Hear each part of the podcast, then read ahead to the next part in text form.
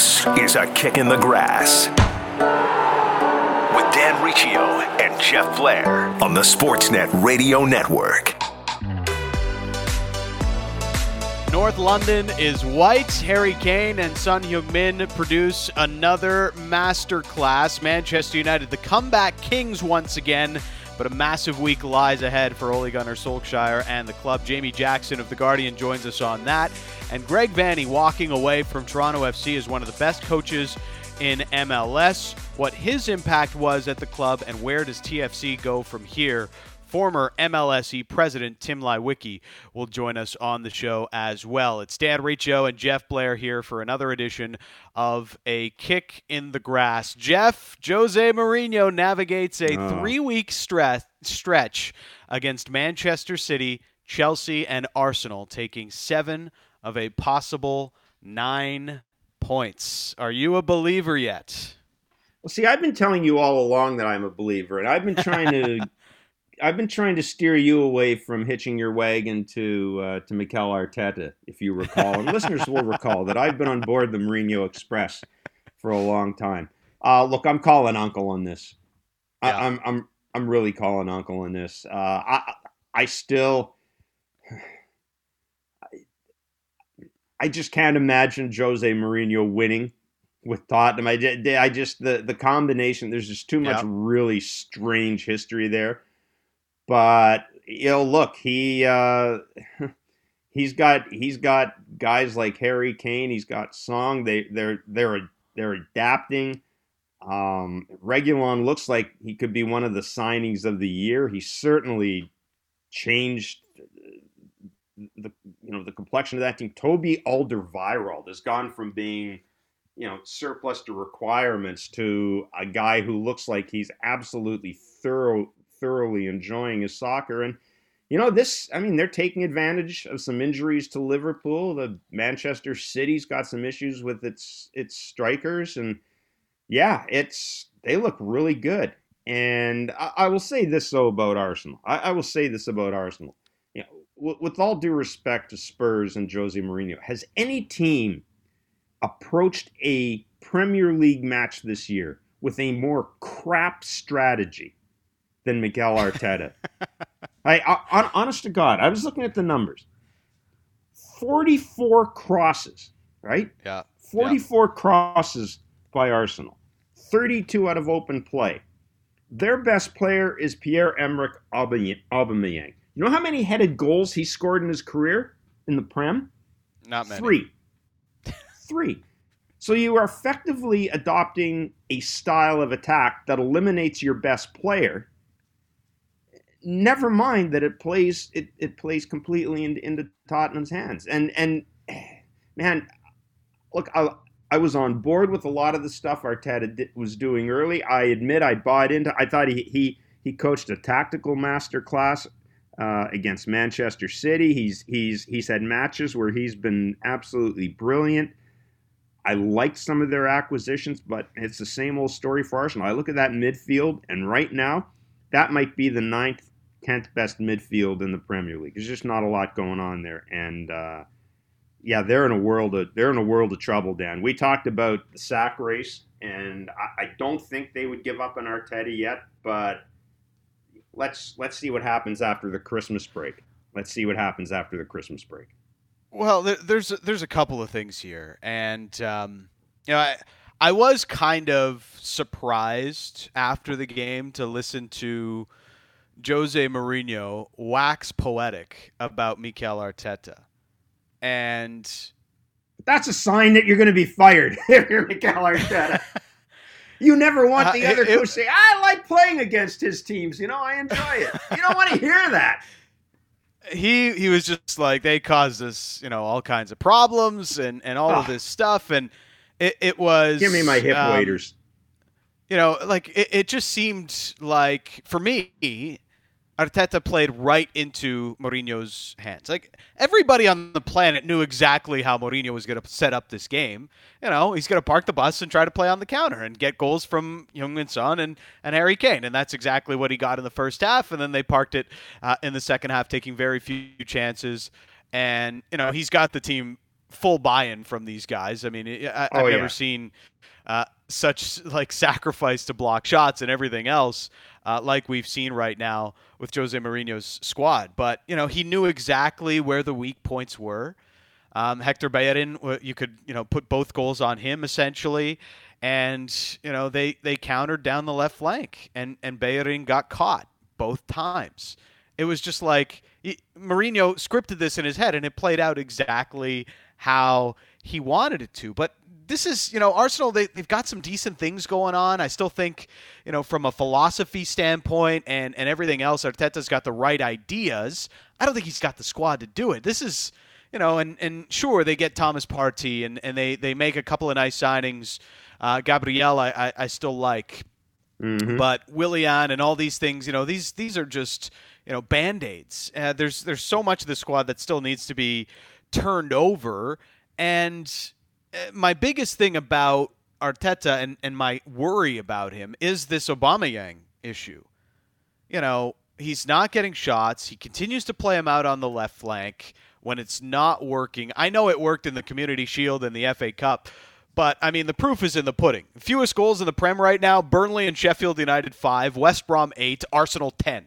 Uh, okay, there's way too much talent on this team to be scoring so few goals. They've got to get rid of Lacazette as as the the front man, put Aubameyang there, and figure it out. Because what that like that's where this is all falling apart is that finished product, and to not have Aubameyang in the most prominent position on the field to finish the goals is killing Arsenal right now, and it's going to give them zero chance of even getting back into a Europa League spot at this point. Yeah, Danny, look at that midfield. Look at the wasted resources. Willian, Yeah. Özil, uh, Ceballos, and and, Mhm. and we can throw Pepe in there as well if we if, if we we really want. None of them.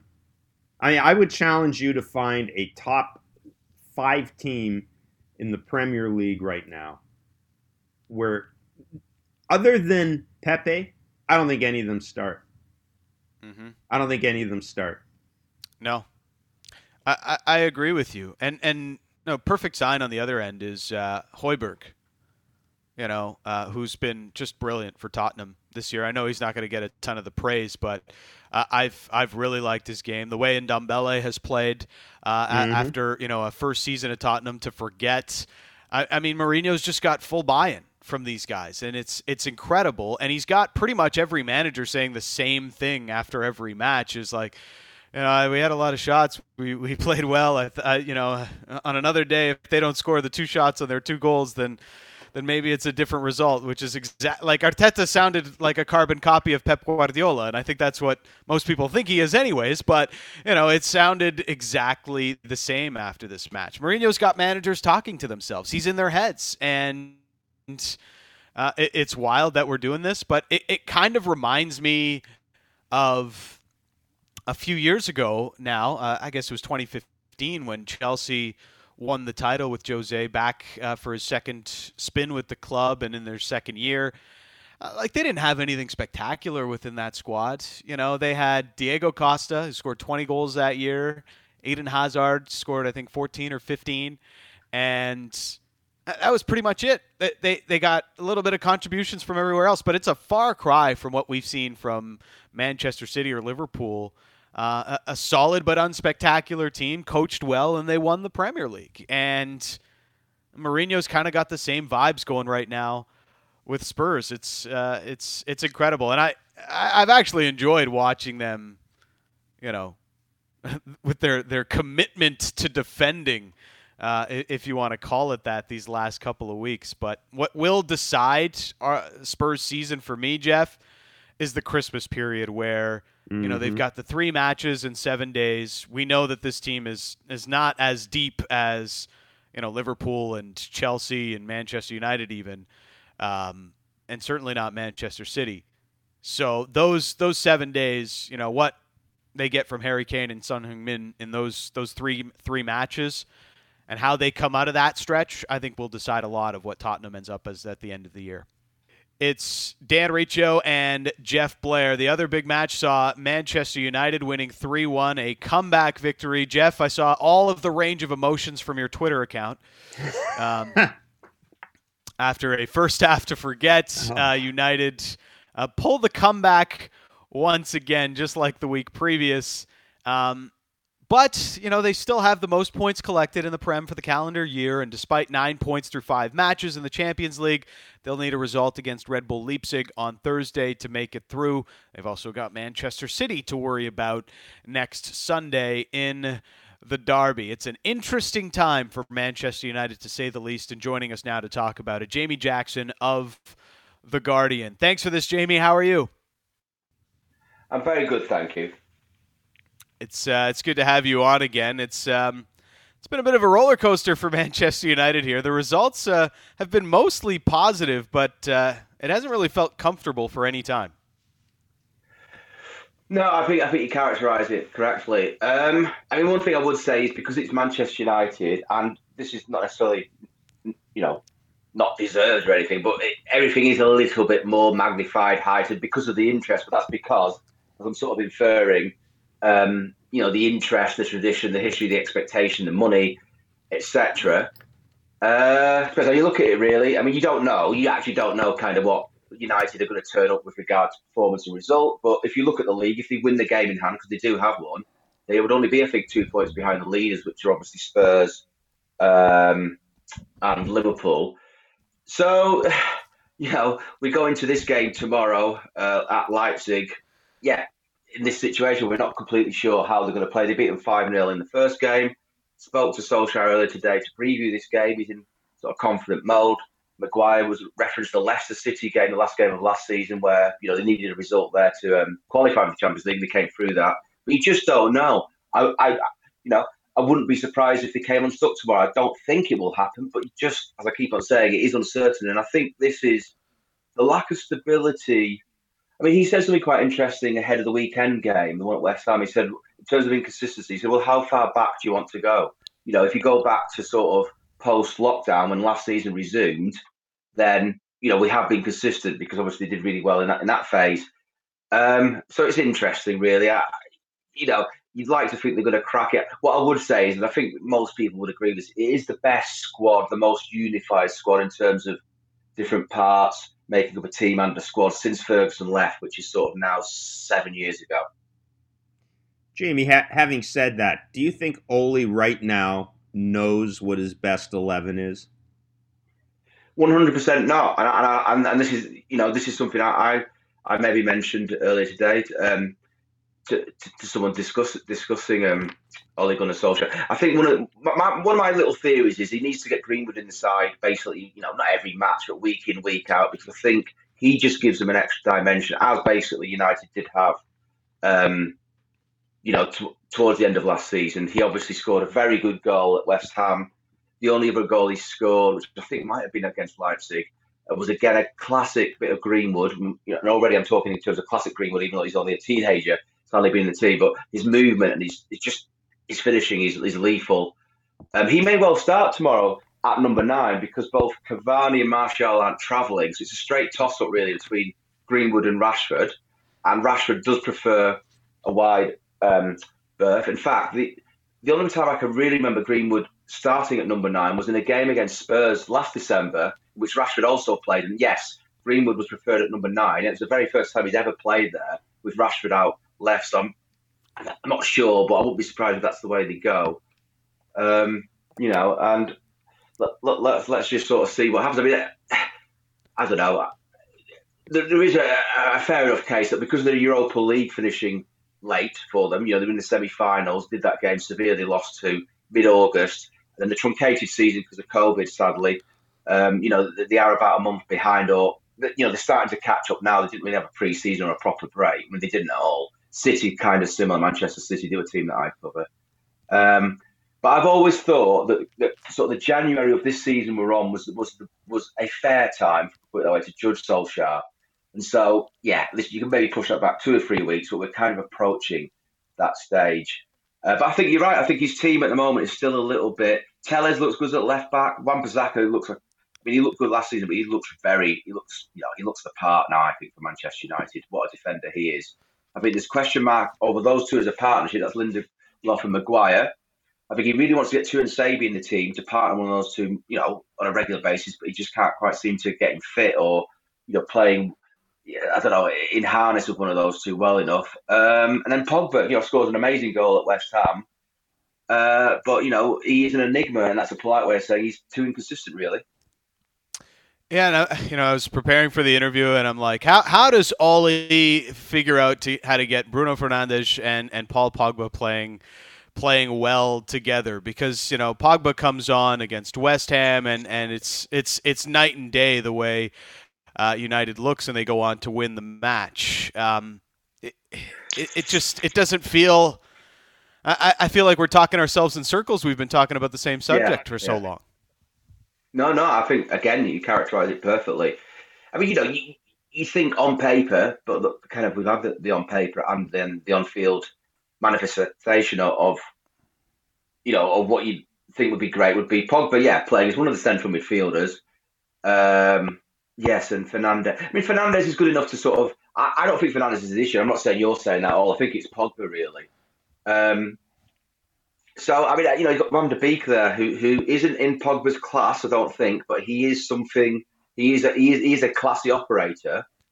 Um, I don't know, really. It's it, it's kind of down to Pogba. I mean, you know, he, he had a cracking World Cup, didn't he? Obviously, they, they won won it France, and he scored in the, in the final. And he, I don't know if you ever saw that the footage of of him before the game, the final. This is he wasn't the captain, but he was a captain sort of discussion chat, geeing them up, saying now or never you know, they'd obviously lost the Euros finals two years before. He'd lost uh, at least one, maybe two Champions League finals with Juventus. You know, he'd been there and lost these big games, and he, and he used that. So that's why it's frustrating because someone like me loves him. You know, loves all, all the good things he does, and you know, wants to see him play because he's that good. And you're kind of right because if you can just get him playing like at West Ham, you know, all the time, but it's a bit, you know, then- then they would be such a lot better team. But it's a big if, and it's kind of an if that's been disproved. It can't, doesn't really seem to be possible. Now, uh, Fabrizio Romano uh, and uh, had had this quote from Pogba's agent, who actually he said it to Tutto Sports. Uh, I can say that it's over for Paul Pogba at Manchester United. This this is just happening uh, here on Monday, um, and it's still pretty fresh as we talk to you here, Jamie. But uh, is is this i what is this about? Is this just uh, super agent Mino Raiola trying to trying to stir the pot as he as he normally does? Well, obviously, you know, if, if this quote is correct, and I'm, I'm, not for one, one minute saying it's not, but uh, as you say, we- we've just sort of become aware of it last few minutes. Yeah, I mean, this is the thing because Raiola is, let's say, an individual operator in the world of football, and actually, you know, football's got a few of those. You know, it's probably the sort of thing that the club are almost certain they're. they're I- I'm not spoken to them about this, obviously, because it's just happened, but their, their, stance may well be, well, that's that's the agent saying that it's not the player. What can we do about the agent? The player is our player. You know, he's not the agent's player. and why I'm saying this, this is what's happened in the past when Raiola has said uh, some things. I mean, he, he- I'm trying to remember now. There's been a few of these, so I kind of lose track. But I think there's one about maybe he criticised Woodward's recruitment, um, uh, uh, Raiola. So I. I think he may well leave in the summer. He probably would have left last summer, but because of the COVID situation, finances, etc., there was no buyers for him. And I think that's why they got Van de Beek. They were looking down the track at what was going to happen this coming summer. I think PSG, don't know this for sure, but I think PSG is a kind of favoured or a favourite to, uh, to sign him. It's not, you know, it's not great on the eve of a big match, but to a certain extent, it's a little bit like the boy who, you know, the, the fable, the boy cries wolf. Because Raiola does this occasionally, and, you know, on, on an ongoing basis, to a certain extent, it, it probably water off a duck's back. Probably not even an irritation because he can just sort of laugh it off, maybe privately say, "Well, what else do we expect from uh, from from the gentleman?" But um, you know, it's manoeuvring. I mean, you know, you know, this has been going on for two or three seasons, some uh, years really. About Pogba, there was not this summer gone, but the summer before when they were on the tour. Well, the, the summer they went to Australia and, and Hong Kong, and I think Pogba said, was he in a, on a promotional thing in Japan saying might be time for a new challenge or something like that? And here here we are. It'll be two years on from then in the summer. But I do think you know, if you ask me a slightly different question, has he been a success? I'd say no. I'm not saying he's, he's been a disaster, but he's, he's been a disappointment. I think Paul Pogba. Jamie, what are you expecting from United in the transfer window? Well, probably in January. It's a classic thing, really. Probably, I'm going to say probably nothing, but they did get Fernandes last, um, you know, last winter window. But they, they, they, they, well, what they need, I think, and I think they would agree privately, if they wouldn't say it publicly, is as a centre back. Like an Upper Upamecano who's obviously suspended for tomorrow's game, you know, the Leipzig uh, centre back. But I don't think really. I'd be, it'd be surprised if they sign anyone in January. But then in this going into the summer, as I said, they've got Van de Beek, Pogba, probably an outgoing, generate some cash. I'd be interested to see how much they get for him because obviously he was at the time, I believe, a world record transfer, wasn't he? Sort of best part of ninety um, million, or certainly a British record, which he still is. Um, a centre back, and I don't know. There's still this this this uh, Mason, uh, not Mason Greenwood, Jadon Sancho deal now, can they revive that and can they make it happen? Or, or by then, will, will Greenwood have come on so much that there are priorities may lay elsewhere? Because it's that sort of right hand side position that Sancho, you know, among other uh, berths across the front that they're looking to fill. I, I never thought Sancho was the marquee signing they should have gone for last summer. I think it should have been a centre back. But anyway, let, us let, see what happens there. Martial's interesting.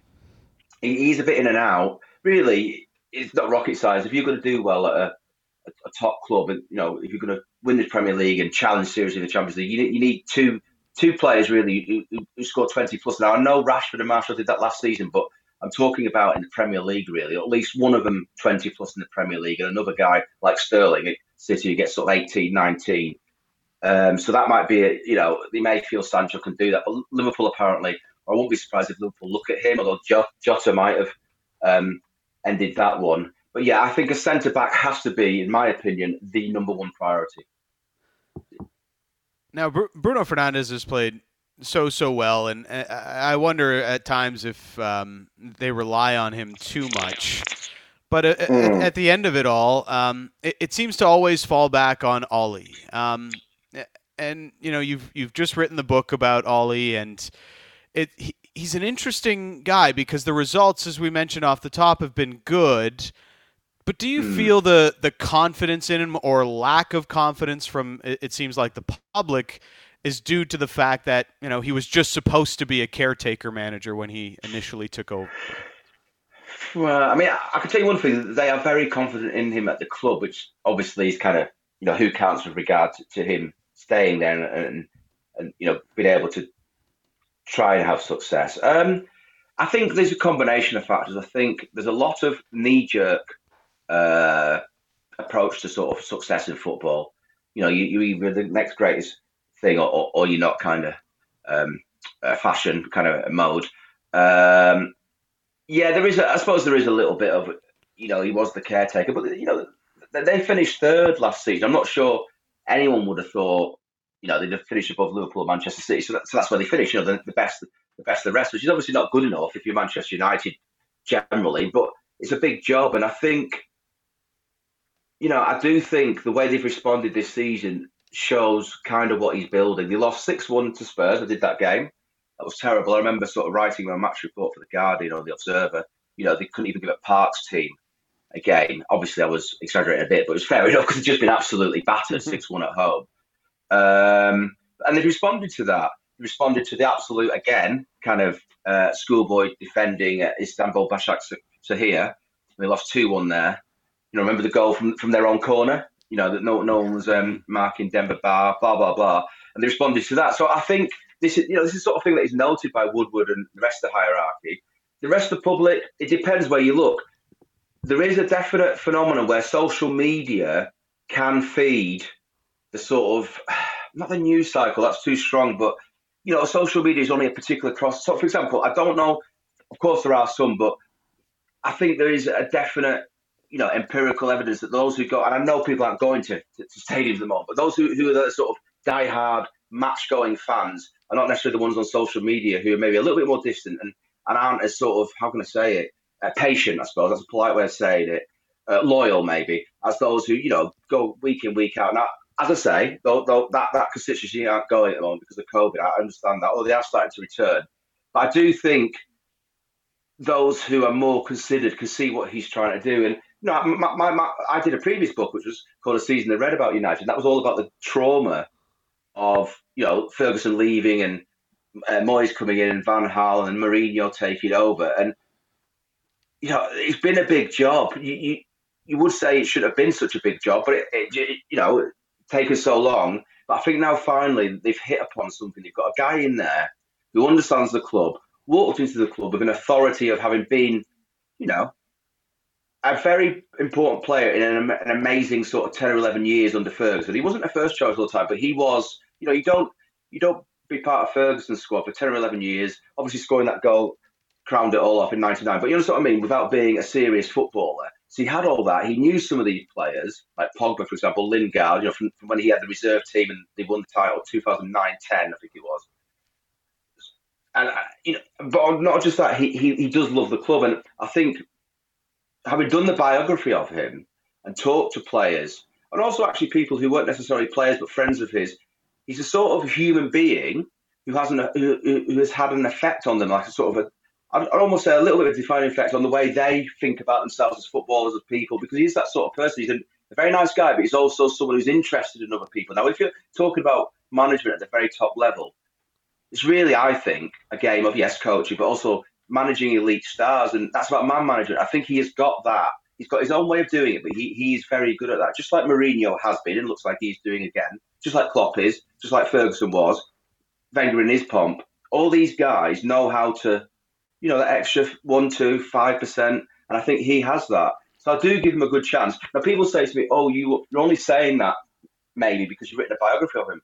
And I and I sort of respond, well, yeah, to a certain extent, that's the point because I've actually researched the guy over a year and a half, spoken to the best part of fifty people about him, and you know that gives you a little bit of an insight that necessarily, and I don't expect anyone else to have this because they're not writing a book about him, but you know, I have a sort of uh, a little bit more insight through doing this book, and so when it went, you know, let's take last season for example, when yeah, that game I mentioned when Green was was number nine against Spurs, that that week they had I think Tottenham on the Wednesday and Manchester City on the Saturday, both league games and they'd had a, a, dodgy result. I think it was against Burnley or West Ham.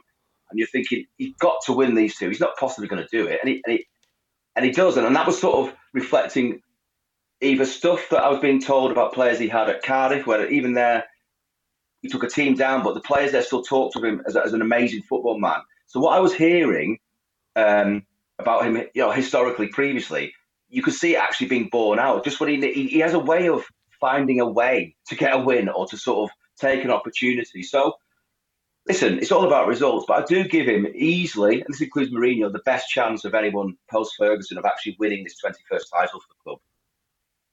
Now you mentioned Mourinho, and uh, I, I, I have to ask you. Obviously, as you know, we sit here, uh, he has Spurs playing very well. Um, yes. Is that going to last, Jamie? And is he hmm. any different? Understanding this is from a distance, but do you detect anything different at all in the Jose Mourinho we're seeing now compared to the Jose Mourinho we saw at Manchester United? Whether it's tactically, I don't think so, but but in terms of demeanor or temperament, anything like that. I don't. I, do you know? You know? You know what I think that the key difference is, and I don't think it's in, his demeanor or any of the other things you sort of um, uh, you know referring to or, or to. I think he's actually he's walked into a club that's got is in a lot better position than United were when he walked into that club with a lot better squad. So that's that for me is the key difference. He walked, he was right, finishing second that season when with 81 points when City had the you know the record breaking 100 points was a heck of an achievement. With if you look back at that squad, you know, it wasn't wasn't good at all. Um, you know, compared to, to the one at Spurs, where you've got, you know, he, he's basically sidelined the player in Dele Alli, who Pochettino didn't rely on him, but you know, it was him and Kane.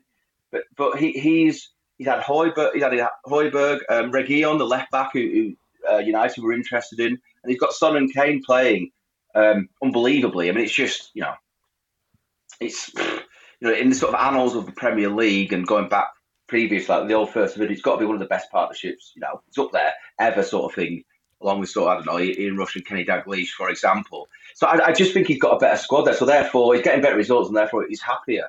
I think it's, it's interesting. This I've got to say, other than the two clubs I cover, which by the way I don't support either of them, but I always want them to do well. I would love to see him do it, Spurs. I, I love a redemption story or a comeback story in sport.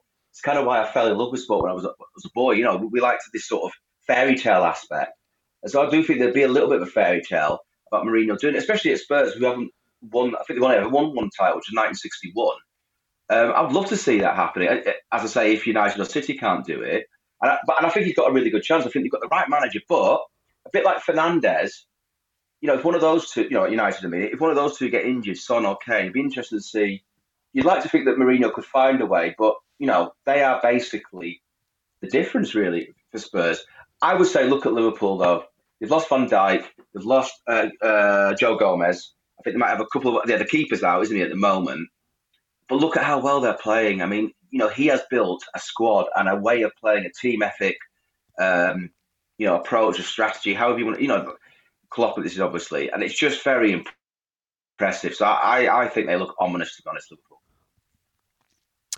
Jamie Jackson, Manchester football correspondent at The Guardian and also a novelist. Uh, you can follow him on Twitter at Jamie Jackson uh, with a double underscore at the end. Jamie, it's always a pleasure having you on. Thanks for your insights. A huge week for uh, for Manchester uh, with uh, yes. Red Bull Leipzig and then the, the derby coming up. Uh, we'll be we'll be following along on Twitter. Thank you. Thank you, gentlemen. Coming up next, Tim Leiweke, MLSE president. He was in charge when Greg Vanney was put into the TFC managerial position. Why Greg was the right choice and why it worked out so well for the Reds. That's next on A Kick in the Grass.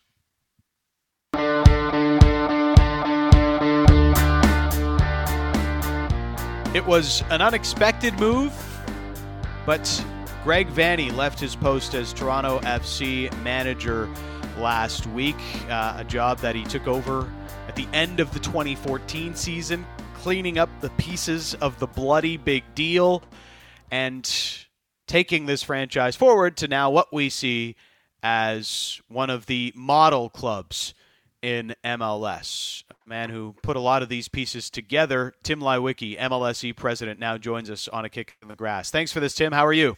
Uh, glad to join everybody, and uh, my best wishes for the holidays to everybody in Toronto. Absolutely, it's um, uh, it, it, was a bit uh, it was a bit unexpected to see Greg Vanney step down from his post as uh, Toronto FC manager. We've heard a lot of different people talk about the impact he's had at the club. Uh, you were the president at the time he was uh, put into this post. Um, what do you remember of that time when Greg Vanney came up uh, for the position as Toronto FC manager? Well, Greg played for us at the Galaxy when um, I was the president of the Galaxy as part of uh, AEG. And so I knew Greg well. And he was, you know, sometimes you kind of look at the defensemen and they're they're the thinkers back there on the game, the way it's unfolding, the positions and the style of play that each and every team is going to come and attack you with. And I always looked at Greg and thought he was like a sponge. He he just was amazing what he would absorb from the coaches, from the other players, from the other team. And I always had a great respect for his discipline and his um, focus on the game and the strategy of the game. And so I, I knew Greg was going to be a good coach, and he had a lot of success with what he was doing on youth development for places like um, Salt Lake. and I thought in particular that Robin and him presented a really good pair and a really good balance. So when Tim B wanted to make a change, um, I, I was a big fan of Greg's, and we obviously had him in our system, and there was a reason he was in our system. And so it was a really natural step, and it's what we always thought was going to happen we didn't really look at anybody else. It was really focused on we were going to develop from within, and Greg was within the system and understood the academy. So um, I, I, was not surprised by Greg's ability to create an environment and a system in which brought a lot of success to TFC. And I think, in particular, Bill Manning did a really good job of enhancing that, extending that, and really getting as much out of that run as you could possibly get out of that run. and I think they did a great job. But I also think that whether it be players, whether it be coaches, there, there's a timing and a timeline and a certain life expectancy on on all of this. And so it doesn't necessarily shock me that there's a moment in time now where Bill and Ali had to make a decision and have to maybe I, I never want to call it a rebuild, but I certainly think there, there's always a time to reconsider, restructure, and refocus. And that clearly is what they're going through now. And so if I were a TFC fan, I'd have fond memories about the success that Greg created under his leadership. I'd uh, wish him the best because he will continue to do well. But I also think this is a good moment in time for TFC to um, realign itself with what it has to do in order to continue to be competitive and be a dynasty kind of franchise. You know, Tim, one of the things that that really impressed me about the way you came in and the the culture you created around TFC is as someone who, who followed the team from a distance to that point, it seemed at times as if, you know, MLSE had a lot of money and it almost seemed as if they were I'm not going to say they were played for suckers by people like Jurgen Klinsmann. That's that's not necessarily fair, but they were kind of always they were looking for this magic elixir. You know, they, they were looking for something that would instantly bring success. And you know, when you came in, you seemed to focus on people who understood MLS and understood that just because something worked at Ajax or or you know, Germany or, or wherever, it wasn't necessarily going to work in MLS. What what in particular were you focused on in that regard? Well, you guys know this. Success is not a mistake. Success happens because of hard work and a game plan and a vision. And in particular, success happens when you got everybody in the boat rowing in the same direction. And that was part of the issue is I had felt uh, with TFC, and, and Larry agreed. Um, they, they they bounced around and knee jerk to the quickest and best next thing without a long term vision and plan. And that's not how it works. Um, and the in, in, Major League Soccer, it's a different kind of game with a different kind of player. And I guess the example I'd use, I, everyone always marveled about the run we had at the Galaxy and about David Beckham. And as, as great as David Beckham was as to the exposure he brought the sport and the tenacity he created for the Galaxy, the guy that was the key to that whole run and Bruce Arena will will tell you this, was Robbie Keane because he was the right player for Major League Soccer. He, here was a guy sitting on the bench at Tottenham who was one of the top 10 scorers, active players in all of the Premier League, but he was built for indoor soccer, for, uh, pardon me, Major League Soccer. He was built for the kind of game, the physicality, and the kind of um, attacking game that we had to create with our sport. And so some leagues and some development systems ultimately get caught up in the way they do it where they're coming from. Doesn't always work. And so success not only means hard work and everybody getting in the boat and rowing in the same direction, it also means you got to be honest about what you're where you're at, who you are, and how you need to improve. And the thing that TFC needed was some loving care where they weren't the third or fourth priority. They were just as important as the Raptors or the Leafs. And that in particular, we were going to build a system that everybody was committed to that would be successful in Major League Soccer.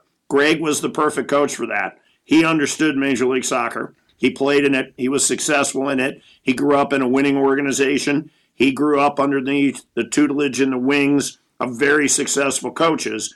And I think he also understood that ownership uh, Larry Tannenbaum, Bell, and Rogers, were going to make a huge commitment towards um, the environment we were going to create. Interestingly enough, that training center is one of the best in Major League Soccer. So they had already done some really wonderful things, but we we just needed more. We needed better players, a better system, a better stadium, and um, a better environment so that everybody understood trophies were the only thing that mattered, and we were prepared to do what we had to do and be as patient as we had to be in order to get there. Well, I, I do remember um, in, in, 2014, you know, the way that, that it all came about. Uh, Ryan Nelsen and, and Tim Bezbatchenko having a bit of a spat in the media as as Ryan Nelsen was was removed from the coaching position and, and Vanney put in. Um, and, and, it was at the time it, it felt for everybody like oh same old TFC again, and this was the Jermaine Defoe season. But you know, instead of um, you know blowing it all up uh, and and you just you reassessed it and went went after Sebastian Giovinco. And you stayed with, with Greg Vanney as as the new manager. And I think what was really interesting to me at the time, Tim, is Greg had a great ability to connect with the star player, but also, you know, the young academy player that he needed to fill in a certain amount of minutes every single year and grow that player at the same time, all while trying to, you know, realize the vision of being an MLS Cup winning team. Um, it, it, it, really is a very difficult task for any coach, but especially in MLS with all the, the different cap configurations you have to have. Yeah, I, I think Greg, because he was a player, he understood how to communicate to players. And because he had been in systems like the Galaxy, where you know they, they had the star of stars, the thing I always admired Bruce Arena for is is when we brought him into the Galaxy um, to take over. We had we had we did not have a lot of success initially with David. Bruce came in and knew how to deal with David, but he also knew how to deal with the young kids. And so I, I saw a lot of that. I saw a lot of Bruce Arena and Greg, and I think Greg learned from guys like Bruce. So he came in and he understood Seba was Seba. You were going to have to deal with him in a certain way, in a certain style because he was world class. I think the, the guy that Greg probably bonded with and formed a partnership with better than anyone was actually Michael Bradley. And I think Michael ultimately was the guy that would, they, there's a reason they call him the general. he took Greg's philosophy and style, and he was able to be out there on that pitch to the other 10 guys and make sure that he was the keeper of that style and, and Greg's vision for the kind of play and style that he wanted TFC to become. And I think Michael also helped in the locker room where he was coming from world class clubs at a world class level. And he knew how to deal with the young kids and he knew how to deal with the stars. And he was a good sounding board and another good voice for Greg in that locker room. Seba was just a great kid and he he bought into the system, and Greg knew how to treat him a little special because he was a special player. But I also think the relationship between Greg and Robin was special. The other assistant coaches, the whole look, that organization was a pleasure to be around because we got rid of the drama and everybody was on the same page. and everybody from the equipment team to the medical team to the rehab team to the people that work the locker room and the hallway for security. They were all together. They they had fun. I was talking to Robbie Keane about this the other day. You not only had to have a good team and a good coach and a good philosophy, you got to have everybody protecting each other like a family and protect each and have each other's back. That organization had each other's back and they were united and they had a cause and they had a focus and they were fun to be around because they enjoyed each other's company. They knew they were in a special moment and they were committed to making sure they took advantage of it. I, I loved that organization and that team. And to Bill Manning's credit, he kept that going for a very long period of time. And I, I'd have faith they're, they will they will come out of this better than they've been in the last few years and with a renewed focus and hunger to win trophies again. Last question from me, uh, Tim. Uh, we are, of course, nearing the end of 2020, uh, hopefully coming out of this pandemic. From your point of view, how has Major League Soccer weathered this particular storm?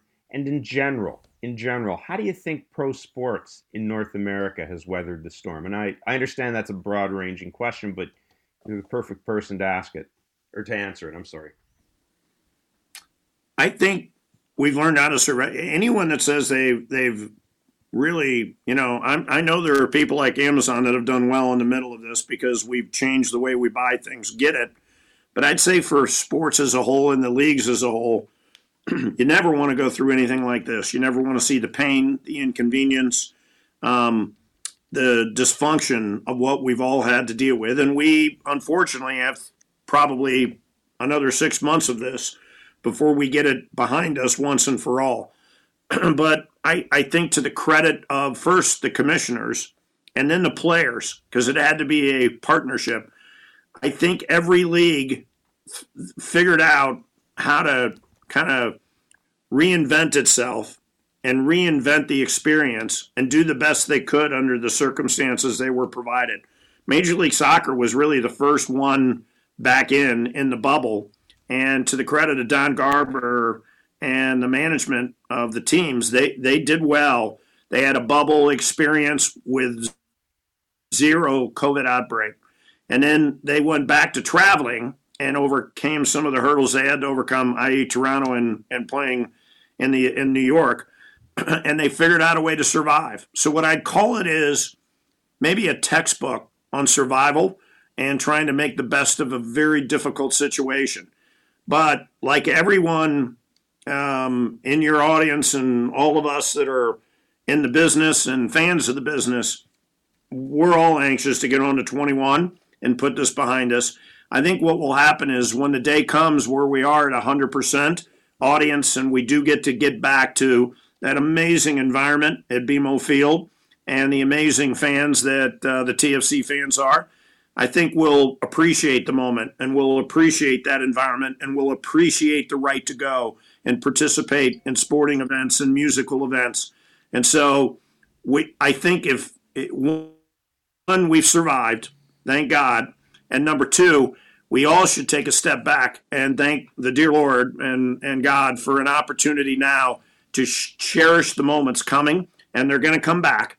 And I know for one, I'm going to go live life to the fullest because I have a new appreciation for what we had and what we're about to be given again, and I'll never look past it again. And um, that special environment that TFC has with that fan base, that's going to come back. And my guess is Bill and Ali are going to do a very good job of making sure they stay at the highest competitive level in the Eastern Conference to compete for championships because I know Bill in particular believes what really matters is the trophies you put in that case and the style in which you do it. Tim, uh, well said. Uh, we really appreciate you making time for us today and uh, going down memory lane a little bit. Thank you. Stay safe, be healthy, and happy holidays, guys. Thank you. There is uh, Tim Leiweke. Uh, Jeff, it's um, a lot of names are out there right now uh, for who is next as Toronto FC manager, but now this this does feel like I mean it's obvious big shoes to fill. Uh, not a lot of confidence that it's going to be an easy job for Bill Manning and Ali Curtis to figure out. No, because it's kind of an odd it's kind of an odd time for TFC, and I think you heard you heard Tim Leiweke mention that. I don't know what you would describe their current status as being. Is it a rebuild? Probably not. Retooling? Yeah, maybe that sounds kind of, you know, that sounds kind of a little retooling, just sort of catch-all. Reset?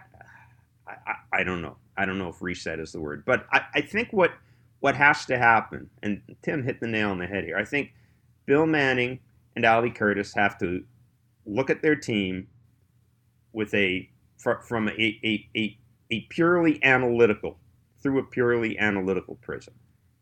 It can't now that Greg Vanney's gone, you can't have any emotion attached to this thing. You've got to decide, okay, who do we need to keep moving forward? What areas do we need to address?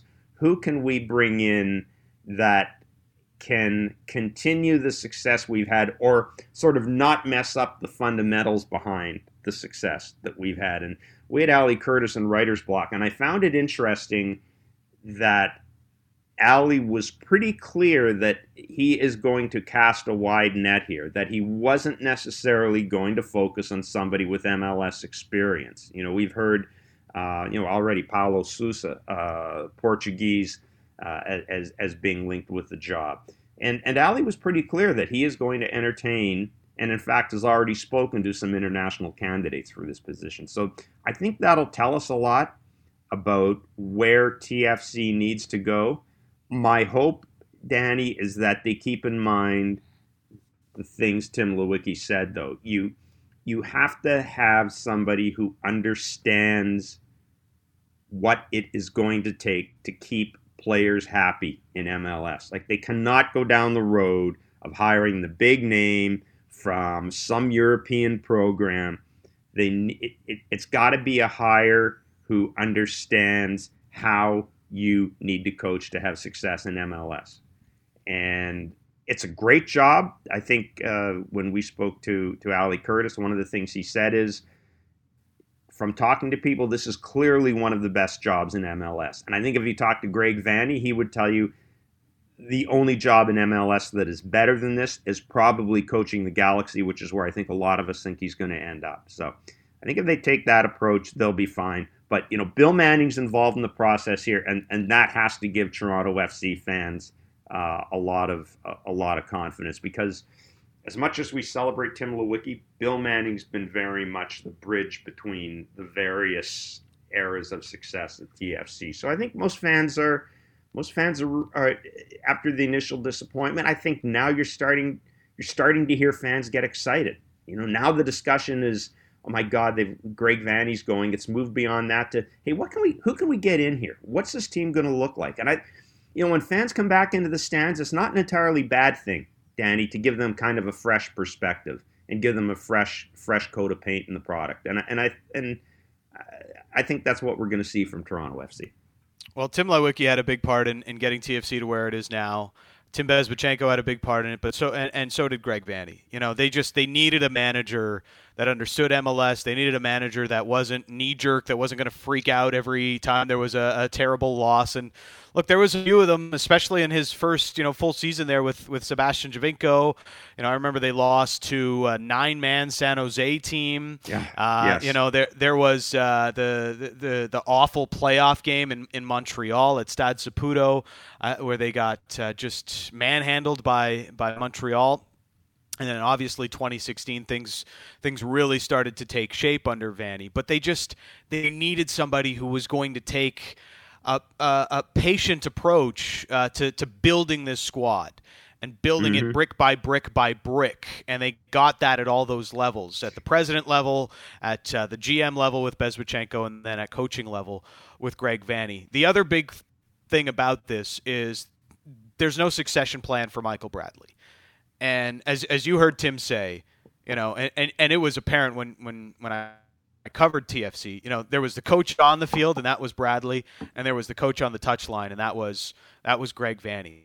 And that cohesion that they had was was paramount in growing this club and building that culture from within uh, that that saw this team go from laughing stock to model franchise.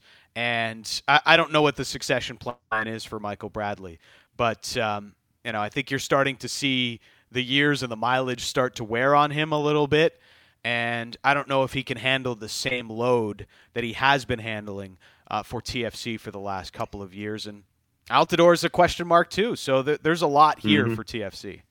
And I'm just going to Um, say one more thing, just very quickly yeah. before we move on, because this is hugely important. The other thing Greg Vandy and Michael Bradley gave TFC is they were personalities and spokesmen that every media outlet in the city actively sought out. Like if you got a call from TFC said, "Hey, we might have Michael Bradley available." If you're a talk show host like I'm in, like I am, you drop what you're doing, you say we'll make it work. Same thing, Greg Vandy. Always always, always an insightful interview, a terrific salesman for the team. Those two gentlemen allowed TFC to get a really pronounced foothold in the Toronto media market. That's not always easy, but both of them were widely sought after interviews. Both of them understood the responsibility that came with their positions uh, as as coach and and skipper of that team, and and that that's something the new person again if i'm tfc i got to be aware of that this is a big sports market it's a crowded sports market and you need guys you need people who people want to hear from and and that's something about Michael Bradley and Greg Vanney that can never, ever, ever, and should never, ever be under undersold. Is just how important they were to giving TFC a footprint in this city.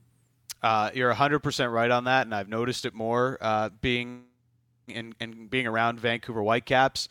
Uh, to have a, a, a, big voice that also speaks our language, um, because you know, in a in a world game where you get Spanish influence, whatever it might be, Italian, anything else, um, to have a big voice for your team, uh, it, it, it's huge to get uh, the the recognition of the market.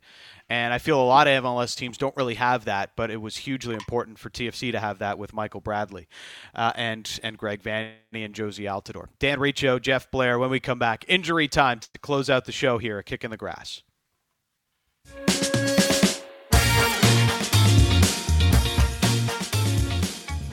Another huge week in the Kick in the Grass Fantasy League. Mark Atkinson, 90 points taking the mantle this week. A huge haul uh, as uh, he's climbing up the table. Is uh, was a newcomer to the league and he's making his way up. He had Raheem Sterling as his captain, Son Heung-min, and Harry Kane. Along with Mo Salah as uh, the big parts of his lineup. Uh, also got goals from Kurt Zouma and Soucek. So goals everywhere Stop for Mark it. Atkinson's side Stop it.